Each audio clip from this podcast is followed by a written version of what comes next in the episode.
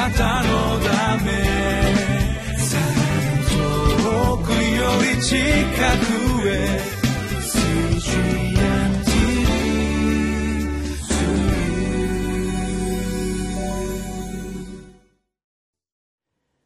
12月16日のリビングライフの時間です。私はウェスレンホールネス教団の玉川キリスト中央教会牧師の本間と申します。今日は詩編の68編19節から27節の御言葉をご一緒に読んでまいりましょう。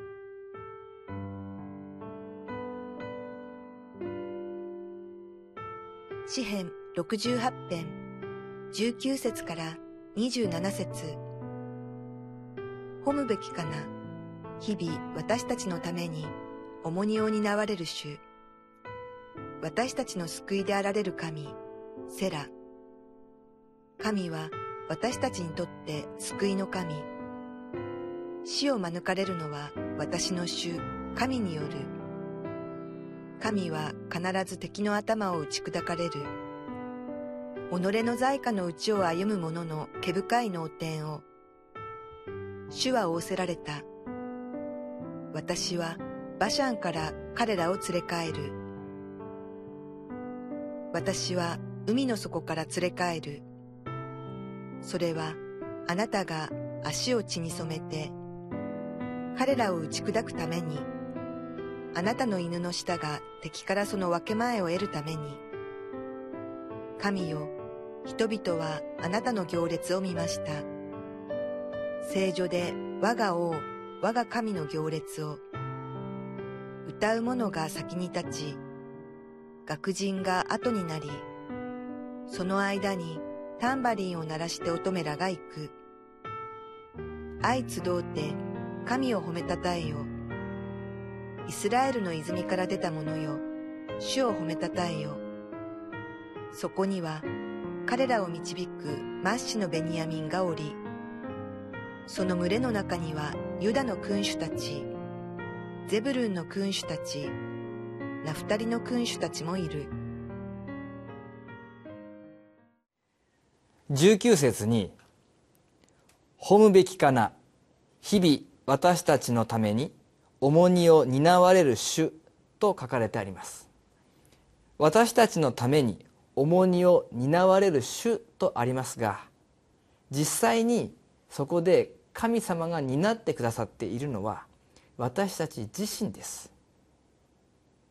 主は私たちをそのように日々担って持ち運んで背負っていてくださるお方である。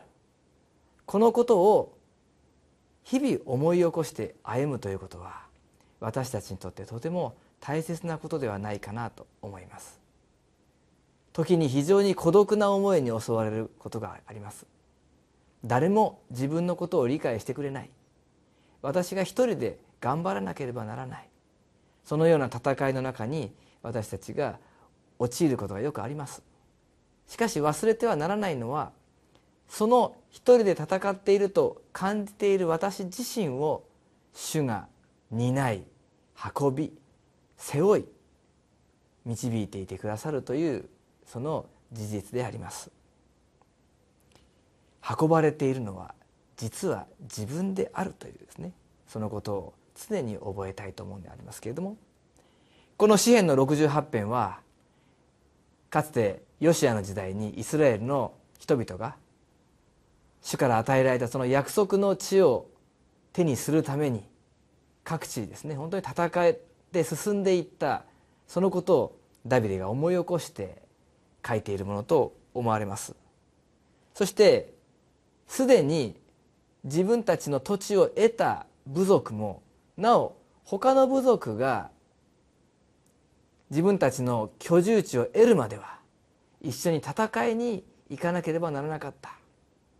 そのようなことが旧約聖書に記されていますけれどもしかし全て戦いが終わった時にまた自分たちのその安住の地へと一人一人が戻ることができたわけであります。神様はそのように戦いに連れて行かれる方でもありますがまたその一人一人を必ず連れ帰ってくださるお方である。まあ、そのこともですねここに記されています。22節主は仰せられた。私は馬車から彼らを連れ帰る。私は海の底から連れ帰ると。主はそのようにして私たちを担い持ち運んでくださっているお方であります。今日の箇所を読んでいると私たちが皆神様の勝利の戦列に連なる一人一人だと。そのように書かれていますけれども。でも結局は私たちが神様の戦いに加わって勇ましくその列を共に進んでいったというよりは神様に持ち運んでいただいてそして戦いに出また神様に持ち運んでいただいてまた自分たちの帰ってきた。そのような歩みであったなということを思わせられるのであります。足跡という詩を皆さんご存知でしょうか？とても有名な詩でまたそれを聞くと本当に多くの人が慰められ励まされます。その全文を今日紹介することはしませんけれどもある人が夢を見たと。そこには砂浜に2つの足跡があって一つはイエス様の足跡一つは自分の足跡。しかしある時足跡が一組しかないその時があった。それは自分の人生で最も苦しい時のことであったと。それでその人は「主よどうして私が一番苦しい時に一緒に歩んでくださくださらなかったのですか?」とそのように尋ねますけれども主はいやその時はあなたが歩けないので私があなたを背負って歩いたのだよと。その足跡はあなたを背負って歩いた私の足跡だよと。そのように言われたと。そういう詩があります。おそらく多くの人がですねこの詩を聞くたびに本当にそうだなと。また本当にそうあってほしいなと。そのように思わされること思わされるだろうと思うんですね。これがまさしく私たちの信仰生活を表している詩であるからこそ多くの人が共感をするのだろうと思います。一番苦しい時には主は私たちを背負っていてくださる。一番苦しい時に主よ私を背負っていてくださいではなくああ背負ってくださっている。今私苦しいけれども大変だけれどもでも主が私を背負っていてくださる。そのような確信と平安を私たちに思い起こさせてくださる。そのような詩であると思うんですね。たとえ今日一日が非常に苦しい日であったとしても神様は私と一緒にいてくださる。背負っていてくださる。そのことを知るだけで私たちの力がまた再び新しく与えられてくると思います。本べきかな日々私たちのために重荷を担われる主。それは一番苦しい時にその砂浜に一組の足跡しか残らないような形で私たちを背負っていてくださる主であります。どうでしょうか？この日本当に私たちが主に担われている。主が運んでくださっている。そのことをもう一度思い起こし感謝する時にこの一日また明日への死からいただく力と恵みを私たちは心の中にしっかりといただくことができるのではないでしょうか。私たちは主に担われている。自分が一人で頑張っているように思えても孤独な戦いを進んでいるように思えてもでも必ず主は共にいてくださる。そのことをこの日も思い起こしてさらに主に期待して歩んでまいりたいと願います。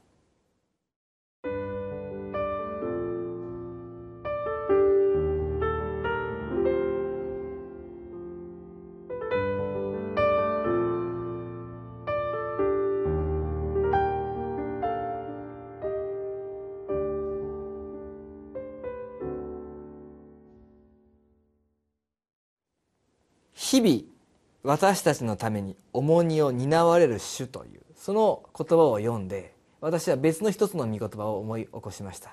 それはイエス様が私たちに日々自分の十字架を背負って従ってきなさいと言われたその御言葉であります。日々自分の十字架を背負う。その言葉を聞くと何か非常に厳しい戦いを求められているようにも感じますけれどもその日々私たちが追うべき十字架を追って歩んでいくその自分自身をまさしく日々主は担っていてくださる。それが私たちに対する本当に大きな恵みであると思います。この今日の詩篇の中で例えば20節には「私の主」とありますしまた24節にも「我が王我が神」そのようにこの神様を私の神様と呼んでその恵みと道からに信頼して歩むことができる。そのことが大きな恵みではないでしょうか。お祈りを捧げます。愛する天のお父様日々私たちを担って背負っていてくださる。あなたの恵みを感謝します。あなたが背負っていてくださるからこそ私たちもまた自分が担うべき背負うべき働き十字架を背負って歩むことができます。どうぞ日々あなたに背負われていることを思い起こしそのことによって新しい力を得ることができますように。またあなたも変わらず私たちに語り続けてください。イエス・キリストの皆によってお祈りします。アメン。あなたのため遠くより近くへ。